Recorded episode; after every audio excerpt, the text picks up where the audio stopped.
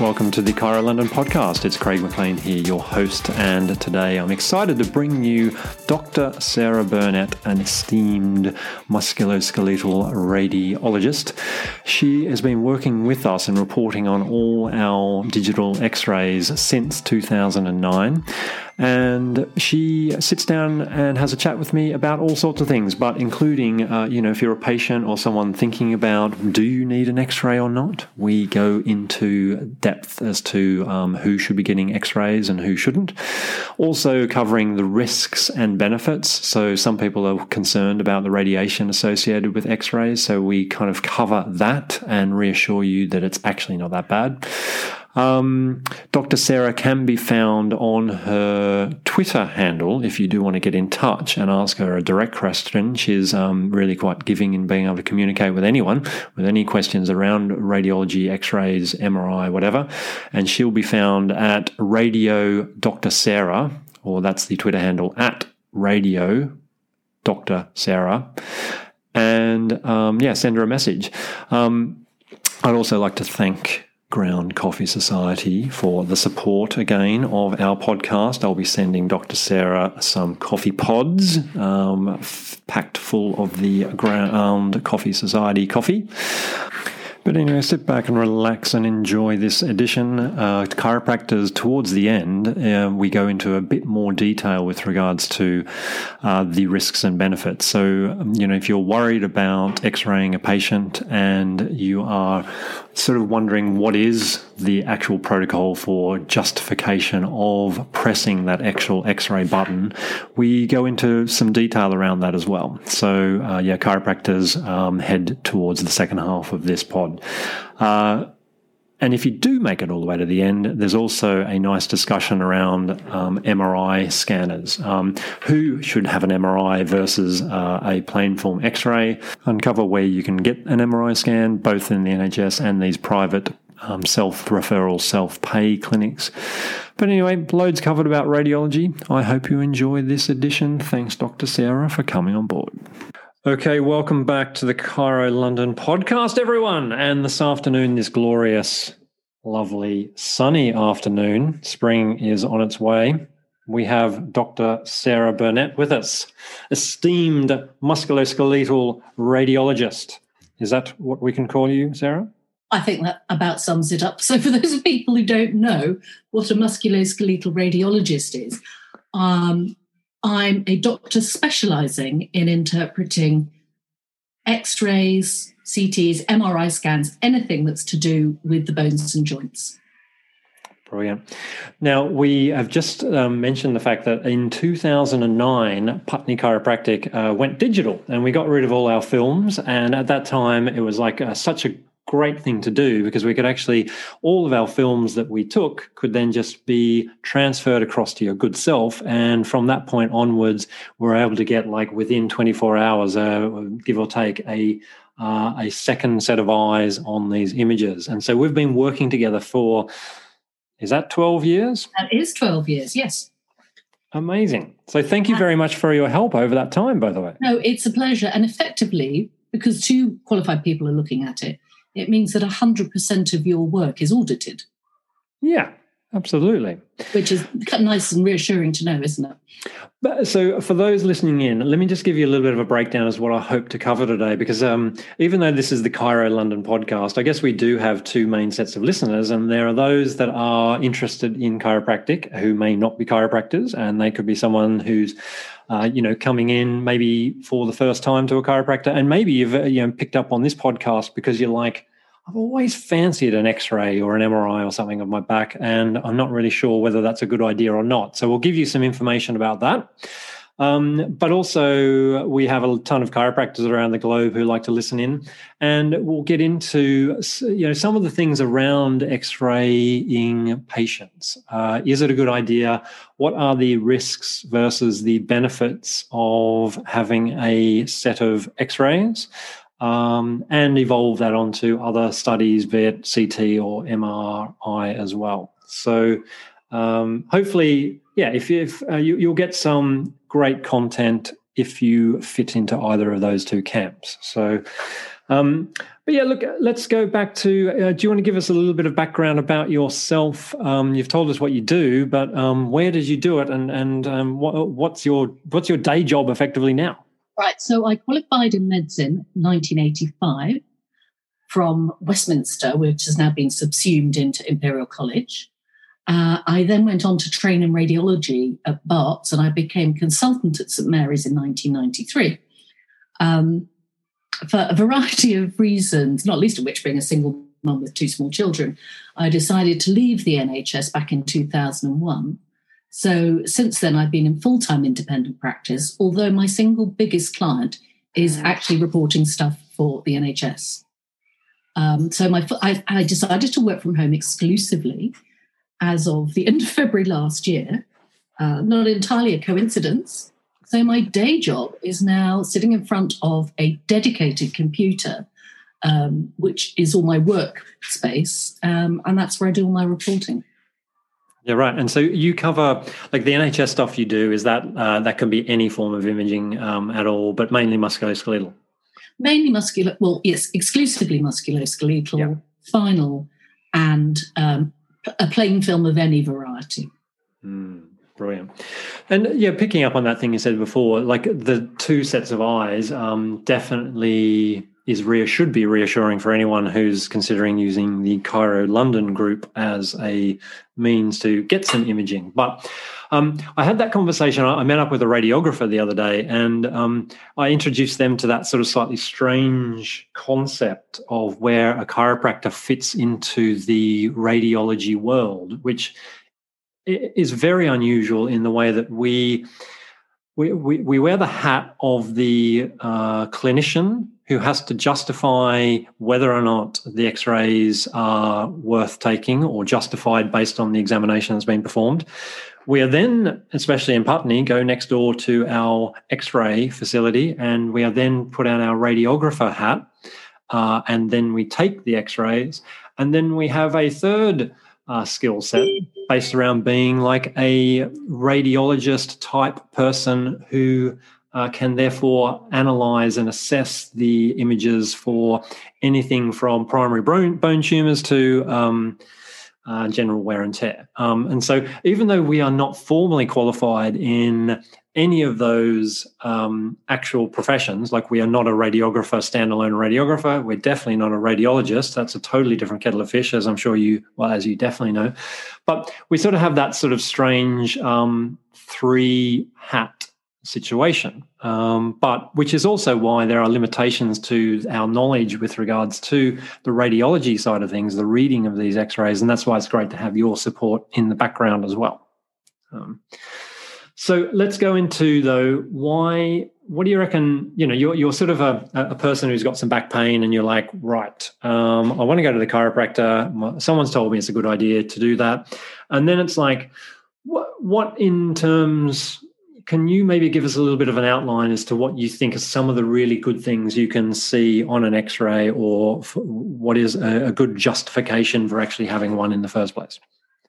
Well, first of all, I would say that if you've got any patients who've got any sinister features to their back pain, so um, central back pain, um, worse at night, all of those sort of things, whilst a malignancy is an extremely rare finding, it is always important to exclude that, particularly in the population of uh, 50s and over in particular.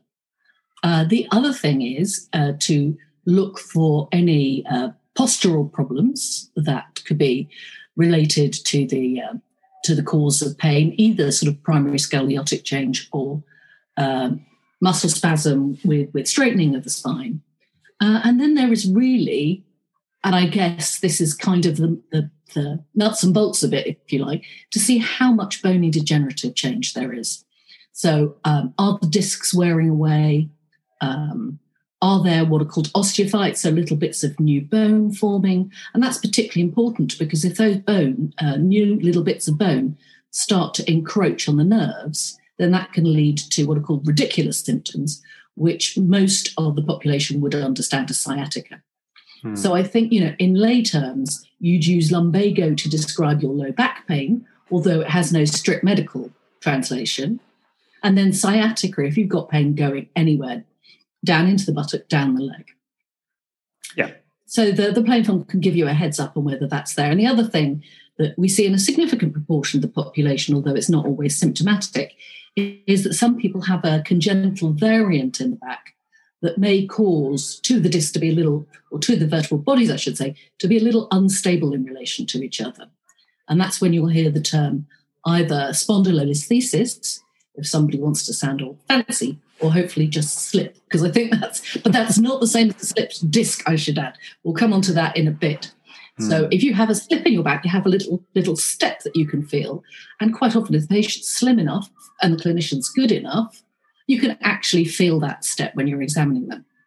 Right? Yeah. Yeah, absolutely. And it's it's one of those things when you look at the actual protocols recommended by a regulatory body is that you, you're you're meant to be looking using your examination and the the experience of the clinician to actually uh, have an indication as to whether or not you are suspecting, for example, a spondylolisthesis at the in the lower yeah. spine or a slip or some sort of a sort of major alignment issue going on. Yeah. Um, Look, we'll we'll get into that as well, but I, I think also just to if if you're afraid of this idea of radiation and too much radiation from X-rays, let's just a, approach that from the patient perspective um, and maybe put it into some sort of perspective to to other bits and pieces. Because I know the guys that come and assess and make sure our radiation or the x-ray equipment is safe are these radiation inspectors um, who work for the government. Um, they have a very different take on sort of the risks and benefits of taking x-rays than maybe you know other other people within the profession the healing professions right? So um, what would you say to someone who's a bit worried about having a dose of x-ray with regards to their health and well-being generally well, the first thing I would say is that, of course, the inspectors who come and check your machines are not clinicians. No. So they absolutely don't have a handle on whether there's any clinical purpose to having an x ray or not.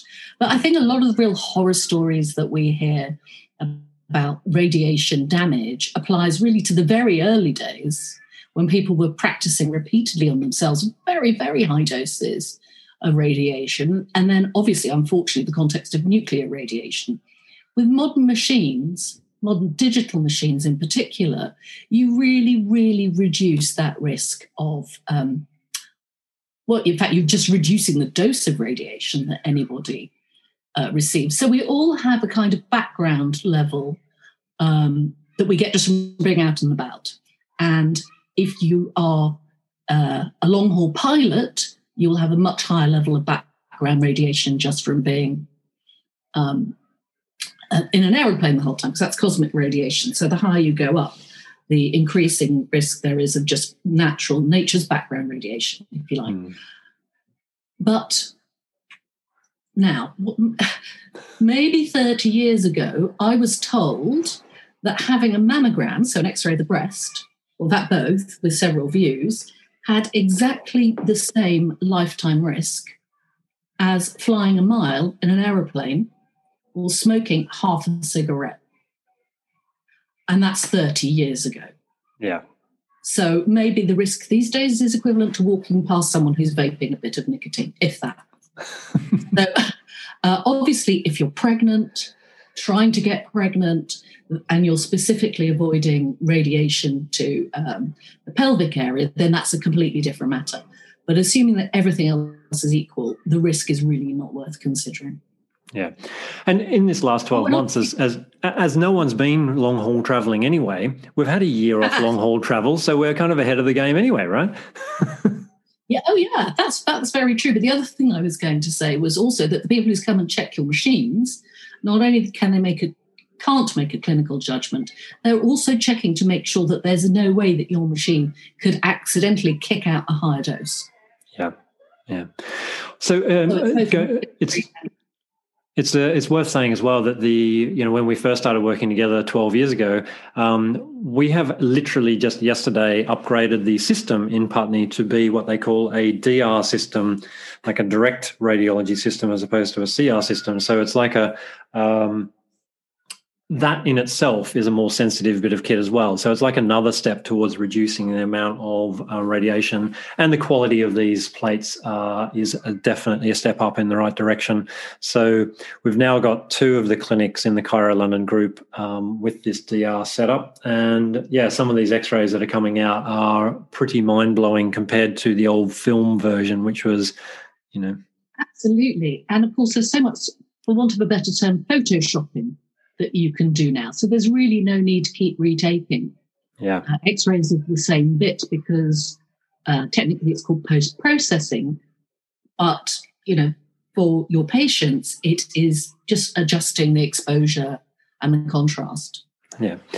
Um, just following on on your list of reasons to get an X-ray too is that um, even though it's like well, the the main thing as well is that you've got to uh, make sure that there is a patient consent for this whole thing. If you actually walk into the building and um, even if your clinician is recommending that you actually have an X-ray, um, you still have every right to decline that offer. Um, to a degree. I mean, it depends on um, exactly to, to the, the number of things that you check off the list in terms of um, you know reasons for it. Like if you do have these major sort of red flag issues, then you'd be silly not to take up the offer. Um, but um, yeah, it's uh, it, it still requires an amount of patient consent as well, doesn't it? Everything we do to patients requires patient consent, and if you kind of contextualize it the fact there are people who are refusing to have vaccines out there at the moment, my 87 year old mother included, hey, you know, uh, you know t- turning down an x ray, small potatoes compared to that. And the other thing that I think it's worth saying is that you will still treat them even if they refuse the x ray. So, you know, they, they, they shouldn't come in feeling that, oh, I've got to have an x ray or I won't get Dr. Craig to treat me. Because mm. that's, that's just not the way we deal with patients. Yeah. And yeah, you know, I mean, uh, uh, I don't know if I'll. Uh, the other thing, if the, the the the idea of seeing a chiropractor is that we are going to be imparting some sort of force into your spine, and there is, even though it's not a clinical justification for actually taking a set of X-rays, it's reassuring to know that you've actually just ticked all the boxes of knowing everything that's within that spine as well. Um, and you know, there was someone who said to me once that you know the the chances of being harmed by actually having an X-ray taken. Um, compared to the chances of being harmed by there being an unknown within your spine, mm-hmm. um, it, it, sort of is a no-brainer to a degree to sort of um, the risks associated with having an X-ray um, compared to the risks of, of some sort of problem occurring through treatment, right? Yeah, and that particularly applies to the elderly, anyone who's got osteoporosis, um, or significant comorbidities such as diabetes uh, and inflammatory conditions. So, you hmm. know, you have to be doubly careful. You're not going to make more mischief, really, I think. Yeah.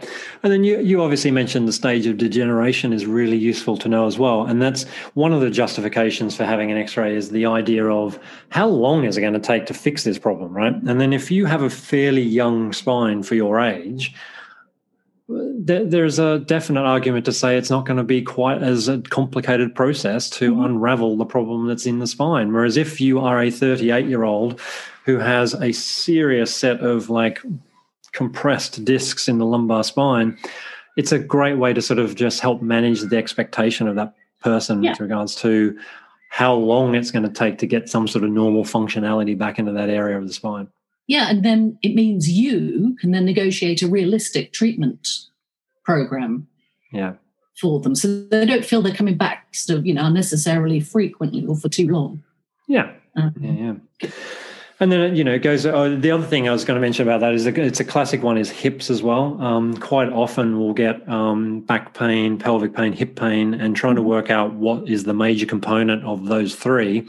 And a lot of people hip problems are just kind of niggling away at them for ages, and it's a it's a good place to start is to because you can get a really clear look at the actual hip socket um, as to whether or not at the age of forty five or so plus you're heading down that path of like a, a, joint wearing out or mm-hmm. not. Um, it's also a really good motivator to actually get into some rehab if you are starting to see clearly this yeah. hip wear yeah. happening. Um, especially because most hip arthritis, osteoarthritis, degenerative type arthritis, is actually genetically determined. You know, in the absence of um, previous trauma or childhood hip disease. Yeah. So um, also you can kind of plot them, I guess, on a lifetime pathway of of how their hips are going to behave. Yeah. Okay. Well, I think we've have we covered enough bases with regards to the potential patient coming through the front door. I think so. I think so. Um, uh, unless you just want to have a talk through what actually physically happens during an X-ray.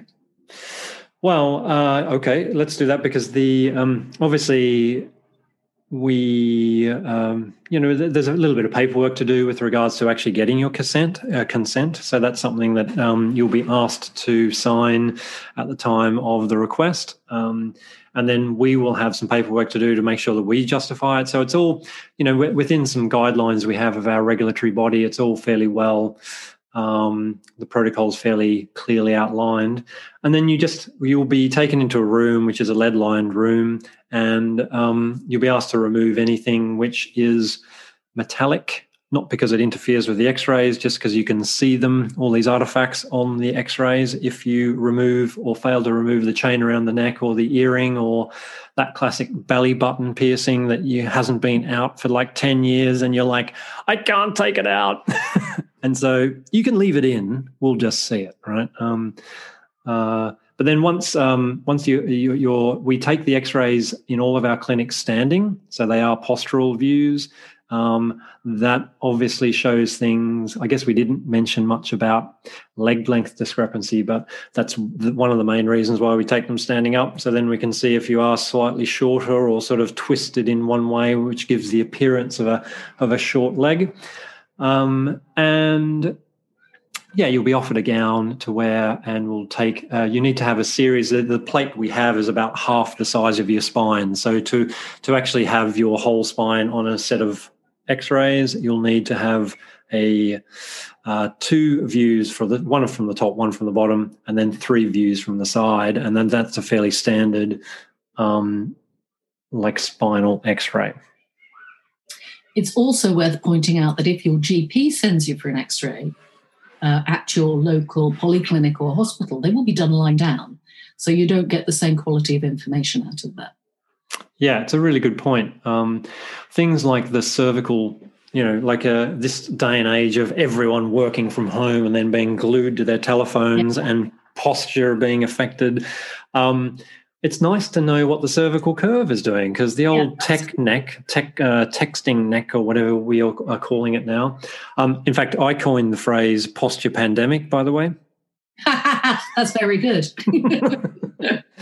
uh, yeah, it was a funny little. Was a, it was a reporter who was having a chat to me about working from home, and it just rolled off the tongue, and I'm like, "This is gold." Um, yeah. Well, I do see it a lot. I mean, uh, even on sort of all the NHS scans that I report every day, uh, so many of them. It's been two things. It's either like back pain since working from home, or put their knee out because of Joe Wicks. is the other thing. it's kind of like the, the, complete opposite. It's the the working out at home that's yeah. also causing injuries. Ah, it's uh, it's mad, you know. So uh, I think we're all looking forward to just returning to some sort of normality. Anyway, forward to going out the front door, frankly, at the moment. So. Yeah. Um, well, I think that's good. Um, good extra tip there to sort of talk about the actual physicality of it. Um, it doesn't take very long. Maybe I should say that as well, especially this DR system. The moment I press the button to take the x ray, uh, it's up on the screen within two or three seconds. Um, so then we can instantly see what it looks like. Um, and even though you don't always get an instantaneous run through of the x ray, there's normally a process whereby we will consider all your clinical evidence, the x ray evidence, and then try and formulate a plan which is um, an evidence based type of recommendation for how long we think it's going to take for things to change. Um, it'll also give us time to send you the x rays so then uh, we've had a second set of eyes on them to make sure that uh, there's nothing else more sinister going on. And yeah, so sometimes it is a two step process to be able to get uh, yourself checked over, x rayed, reported on, and a plan of attack um, over a couple of visits. But it could be done over a sort of a couple of days, two or three days, if, if it's an, um, an emergency. So, okay, so look, I think we should move on to. Um, I knew we were just banter away about this because obviously if if if you're doing this day in and day out it's not as though it's hard to have a conversation about it's something like this and the doorman hasn't been yet no the doorman has not been yet oh that doesn't sound that sounds very cryptic doesn't it sarah's waiting for a package but uh, you know i can edit that out but I probably won't. um, okay, let's. I am interested for let's let's turn more uh, professional in terms of um, talking about the risks and benefits from. We've obviously already touched on it, but um, you know, I, maybe I should even read this that I got from the GCC, which is uh, there was like an, an FAQ section there about um, radiology and the risks and the benefits, right? So it's like, what is the clinical justification for radiography in clinical practice? And the answer to that question they have is in five parts. So, the process for determining whether there is enough clinical reason to undertake a radiographic study on a patient can be simplified into the following five questions. One, is there a potential benefit of the X ray outweigh the potential harm? Is there appropriate evidence to support taking an X ray? Is a decision to take an X ray, in this case, supported by my clinical experience? For what or will an X ray significantly impact my management of the case? And five, once you've answered appropriately the first four, does the patient give consent? So, um, I mean, what um, what else have you got to sort of say about that whole statement? Yeah, um, I mean, it's very similar to the guidelines that are produced by the General Medical Council and the Royal College of Radiologists as well. So, I mean, just going back, there's so little for potential harm these days. Uh, that's not to say that you go around x-raying everybody because it's not dangerous. Um, it's it's got to inform your management. I think that's probably the most important bit of this because there's no point in taking an x-ray if it's not going to have an effect on your decision making process. Um, so i mean we, we've already discussed that. You know if you've got a beautiful clean spine i think i saw a 75 year old of yours the other day who had a spine that looked damn sight better than mine does. Um, i'm not 75 just for the record um, then you know that's also that's really reassuring for the patient in as much as you can say well you know good news there's not a lot going on in your well, not saying there's not a lot going on, but there isn't much in the way of degenerative change in your back. So I'm hoping we'll be able to sort this out fairly relatively quickly. Mm-hmm. Um, so, is there appropriate evidence to support taking an X ray? Yes, I mean, if you've got specific clinical questions, then yes, you need an answer to those questions. Clinical experience. Uh, how long now have you been doing this job, Craig? 25 year anniversary last year. Well, there you are. So you know how 25 years of looking at x rays of your patients um, has just informed your daily practice almost. And also, once you've had an x ray, it doesn't mean you're going to have to keep having them like every six months to see what's happening. Hmm. Um, so it's it's there really for your treatment strategy, unless anything happens further down the line that might upset the apple cart, like you know, uh, an RTA or some sorry, RTC was supposed to call them, road traffic collision. Mm. Uh, uh, what's the last one? Will the X-ray significantly impact my management of this case? Well, that's almost exactly the same as the question before and what I said in the first place. And as we say, importantly, does the patient agree to have an X-ray? I actually, in my personal experience, far harder to deal with is the patient who comes in demanding an x-ray and there's really no clinical reason to send yeah. them for an x-ray at all. And I did a years doing GP locums and um, you know, people will come in and just ask for random x-rays sometimes and you just like say no and then they come back the next week. And sometimes you just end up giving in, I'm afraid. Because clearly if they're coming back and asking for it and asking for it, they need reassuring. So you've got to treat the mind as well as treating the X-ray. Yeah. So, yeah. But I think you've summed that up quite well in the fact that it's why there isn't a black and white set of rules around an X-ray, is there? It's not as though you have to fulfill all these criteria and then you get an X-ray. All the criteria we have some criteria, but all of that criteria is based around can you uh, or is it affecting your clinical decision making with regards to this particular person, Yeah. uh, or you know the, the the treatment you are going to provide? Are you going to start doing something or stop doing something depending on what you actually see on the x-ray? Um, and and that sort of stuff. There's there's another thing which is does the X-ray support what you think your clinical diagnosis is? yeah. Because I think you see this quite often with um, physiotherapists. They kind of treat the patient, treat the patient, treat the patient. Let's take shoulder pain as a classic, so rotator cuff problems. They don't actually get an imaging diagnosis for what's going on with that patient, and they keep treating them. And sometimes you clinically there may be some evidence of scoliosis, and then when you actually do the X-rays, there's nothing there, or clinically there might not be, but when you look at the films, there is something there. Mm. So sometimes it's just when you've been doing the job for as long as we have, sometimes it's just a gut feeling. It becomes so ingrained into your clinical practice that you know, you just know whether an X-ray is going to be a benefit or not. yeah no it was, uh, it was really interesting where i like i had the um, I, I, also obviously you don't like x-ray many children um, that's probably the other thing we probably should sort of talk about is that um, there's probably only about a handful of people under the age of 16 i have ever x-rayed um, but yeah sometimes there is that gut feeling you know um, and you know without giving away too much information um, you know very young child who came in who had a very sore neck after falling on it um, I'm like, okay, you're going to be the first five year old I've ever x rayed because something's not right here. Yeah. Um, and the, that gut feeling proved to be um, beneficial, you know? Um, so, Not really a gut feeling though. It's 25 years clinical experience. hmm, You just get like synapse memory, and you're just able to process those bits of clinical information and your examination almost unconsciously. So you just know that you know you're going to it's going to help yeah. or it's going to exclude something, which is just as important. Hmm. So you know, in in a way, I'm afraid that the you know um, the General Chiropractic Council sort of sometimes does a little bit of a disservice to us in terms of um, sometimes those ex, um, clinicians who are less experienced than others, um, almost not taking the action of X-raying someone that they're sort of sitting on the fence about for fear that they might get in trouble for doing it. You know, um, Yeah. and that's that's uh, it's a tough one, isn't it?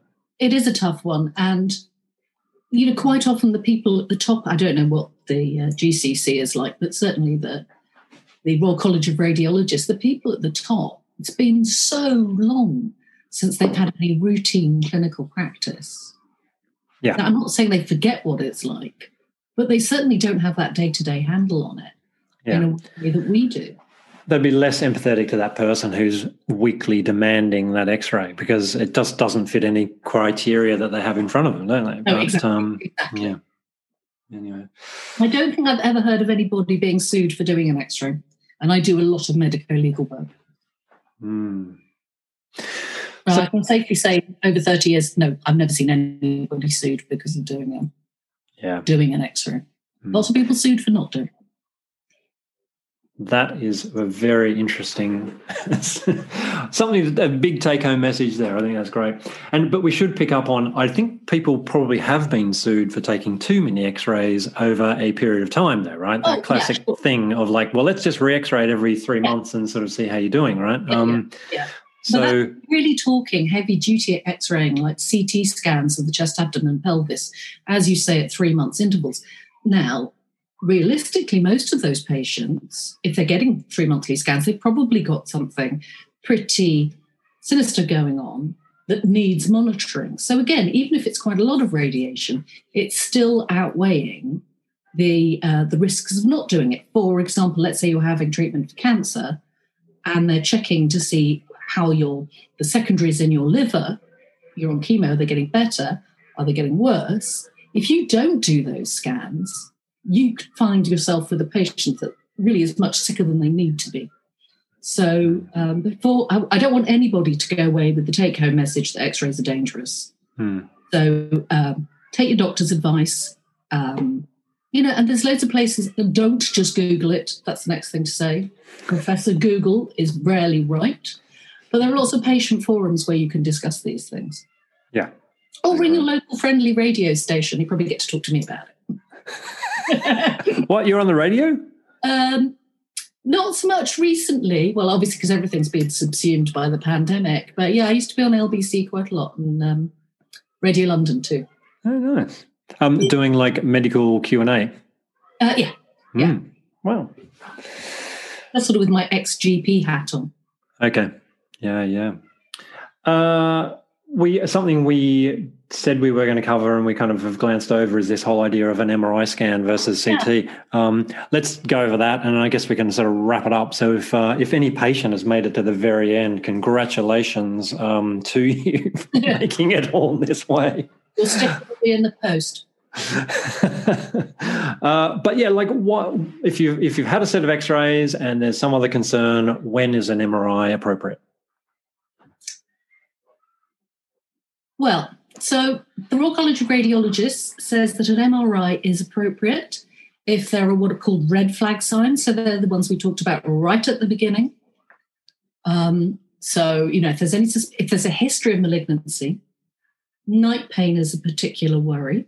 If you think that there's an inflammatory process, an inflammatory type of arthritis going on, but the big one and the sort of the you know the day to day one is for what are called radicular symptoms. So this is if you've got pain going down your arm from your neck, round your ribs from your thoracic spine, or down your buttocks or legs to feet in the lumbar spine. So those those are kind of going to be 90%, maybe more of the referrals for MRI. Yeah. Occasionally I might see something on an X-ray and um, Sometimes I put in the report that I think the patient needs an MRI. More often than not, I'll just send an informal note along with the report. Hmm. Um, so, uh, and in, in in that specific case, that's sort of more often, say, if there is that really funny looking mottled appearance of a bone, right? And you're like, let's get deeper down information yeah. about that, right? Um, yeah, we had one very recently, didn't we? Where I yeah. thought that one of the vertebral bodies looked a bit uh, moth eaten, which is actually a technical term. Always makes my husband laugh and um, it, tur- it turned out to be nothing to worry about. It wasn't anything nasty, but there was a finding on the MRI that then explained the benign appearance, as it turned out to be, of the uh, of the plain X-ray. So that's that's great because that's where you can really reassure the patient and say, okay, we saw something that looked a bit funny, but great news, it's not. Yeah. Basically, you know, you were born with that. Yeah. Maybe a quick word about congenital variants. Yeah. There are lots and lots and lots of different congenital variants um, which can happen in the spine. So sometimes ex, uh, bodies or vertebral bodies that aren't behaving like the bit of the spine they're supposed to belong to. Um, uh, sometimes there are little bony defects, and sometimes there are things called hemangiomas, which is probably one of the more common congenital variants, where you, the, the bone basically just has a rather more stripy appearance than it would do otherwise. Um, and, you know, there's incidences of sort of 5% of one, 10% of another, whatever. Probably about at least 25% of us will have some form of congenital variant in our spine. So it's just worth bearing in mind that it may it may throw up something that you need to explain to the patient a little further and reassure yeah. them that it's not clinically significant because they very rarely are. Yeah. Okay, and then um, sort of lastly on the MRI, there was that question I had about the because uh, quite often if you don't have private health cover and you don't want to wait three months for one through the NHS, um, there are these places that offer next day pay cash uh, MRIs, which sometimes yeah. are about 250 pounds, uh, give or take. And um, have you got any comments about that? Are, are, they cutting corners, or are they? Is there anything that's sort of the quality is different than if you went, to, or, or what? What should we look out for in a in an MRI machine? Yeah. So without naming any names, they tend to be very low field machines. So what that means is that you get quite a grainy um, picture. So let, us go back to our photography analogy. So it's like like kind of 1940s style uh, MRI scans. Uh, so very grainy pictures that don't have a lot of contrast in them, and they have a very high what's called signal to noise ratio. No, sorry, a low signal to noise ratio. So there's a lot of like background stuff going on, uh, like when your TV used to go on the fritz, which fortunately doesn't happen anymore. Uh, and they can be quite difficult to interpret. Now, for patients who can't afford it any way other way, although in central London most GPs can refer you for an MRI, it's just that everything's taking quite a long time at the moment. Um, or who aren't covered by insurance, then you know if that's their only option, fine. But I have a little worries about some of these centres that are trying to sell themselves as being better for sports injuries. Um, and there's one culprit in particular. So quite often patients will look on the websites and go, "Oh, I'm going to go here because they say that they're really good for sports injuries." Um, so I think if you are planning on self-referring for an MRI, talk to your chiropractor about whether it's appropriate for self-referral, or you know, you could just save yourself 250 quid. Mm. I've, I've, got mounds of these coming through at the moment with really nothing on them. So 27-year-old girls with a bit of backache, and again, it's a posture pandemic, but they're you know they're getting scans done, and uh, I'm using my normal template quite a lot these days. Yeah. So, you know, we're here to be t- spoken to. You know, ring the unit if you've got any questions, speak to your chiropractor if you've got any questions. And then you're in a position really that you might say, no, you're really not going to get good enough resolution of this imaging at that particular clinic you've suggested. You know, sit it out, pester your GP. Everything is going to pick up again soon. And it's better to get a test that actually tells you something than to shell out for a test that really isn't all that helpful. And so, specifically, can you ask, um, you know, what MRI machine do you have? Is it sort of as simple as, like, say, the the CR technology versus the DR and X-ray, or um, um, not that simple? It's not quite that simple. So these are so if you and it can be difficult to find this on clinic websites, but most MRIs these days are done at a minimum of what's called 1.5 Tesla, and that Tesla number uh, is basically the strength of the magnet. So the stronger the magnet, the shorter your scan will be, the better quality of pictures you'll have. So if you see ones coming out at like 0.2 to 0.5 Tesla, you might have some queries about it. But the other thing it's worth saying is that, I mean, I know two units that use exactly the same equipment. And uh, one set of radiographers is really accomplished at optimizing the quality of their imaging, whereas the other set aren't. And again, your, your chiropractor will have personal knowledge or be able to go to their radiologist and say, you know, my patient has decided they want to go to the clinic for a scan. What do you think? You know, do you know somewhere that charges the same but is actually better quality? Mm. Then there are one or two, very few in the country, highly specialized uh, MRI units that are low field, they're very exper- uh, experienced in producing the best quality images.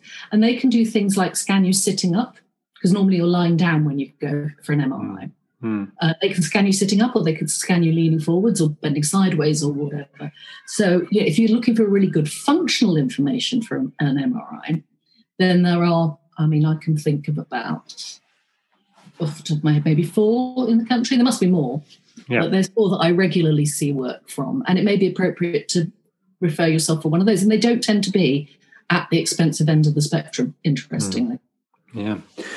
No, it's like anything, isn't it? Like uh, there's a limit of technology and there's a limit of skill of the person using this technology. Absolutely. And it's, uh, you know, when you're talking about multiple different MRI machines across the whole of the UK, it's such a nightmare to even work out who you're going to get at what time of the day as to whether they're hungry or not. Or yeah, I know. I, know. I mean, I report. Well, God, I probably report scans from around fifty to sixty different units across the UK. So I've got a very good handle on um, on which ones I think are producing good work and which ones aren't. Hmm. All right, Sarah, thank you very much. Is there anything else that we should cover before we uh, ring off?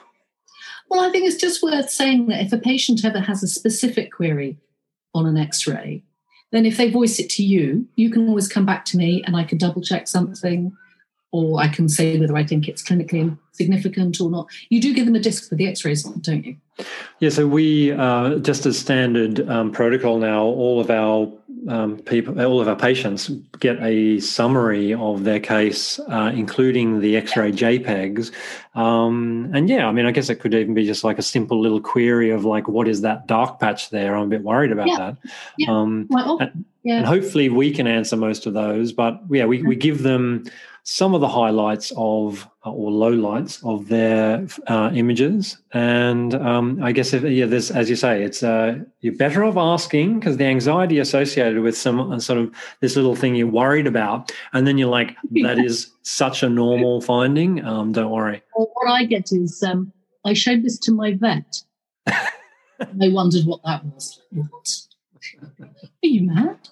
Or I've got this friend who's a physio and they thought they saw something, you know, just like, oh, please, just ask me and I will put your mind at rest. Well, I did consult Dr. Google the other day, and this is a good thing to finish on.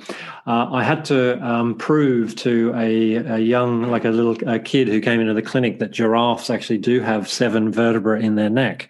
Um, Only seven. only seven, yeah, the same number as a human.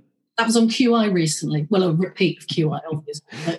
So, yeah, I found the x ray or like a skeleton of a giraffe, and um, we showed him that, and he was satisfied but mind blown from the whole thing. Um, yeah, people find it very difficult to get their heads around that.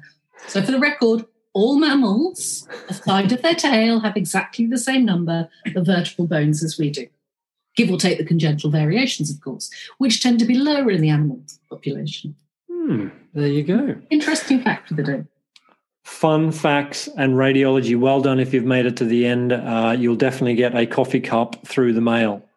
uh, not that we have any coffee cups. Actually, I should say that my sponsor has brought us. Uh, you're getting a bag of coffee for doing this, by the way. Am I? How lovely. Yes.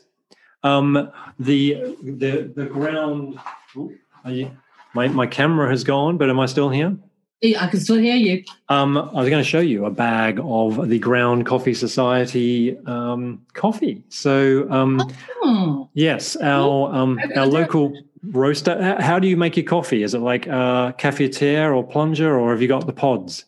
we have pods, actually. Do you have like those Nespresso pods or different ones? We have Nespresso pods. Good. I'm going to send you some of those because they they pack their own coffee into those. Do they? Hmm. So these are the guys over the road from you, yeah? Yeah, well, they they've kind of separated from that um, cafe, in fact, and now they Okay. have um, uh, like a roasting business where they roast for a load of different people across the UK, Oh, But- fantastic. and they they do this mail order pod thing. Um, so for the coffee pod, for the they decided they better sponsor the podcast. So, That's very clever. That is very clever.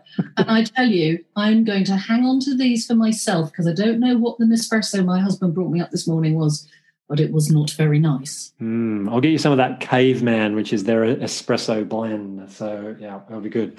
Oh, All right. Well, thank you, Sarah. no, thank you for asking me.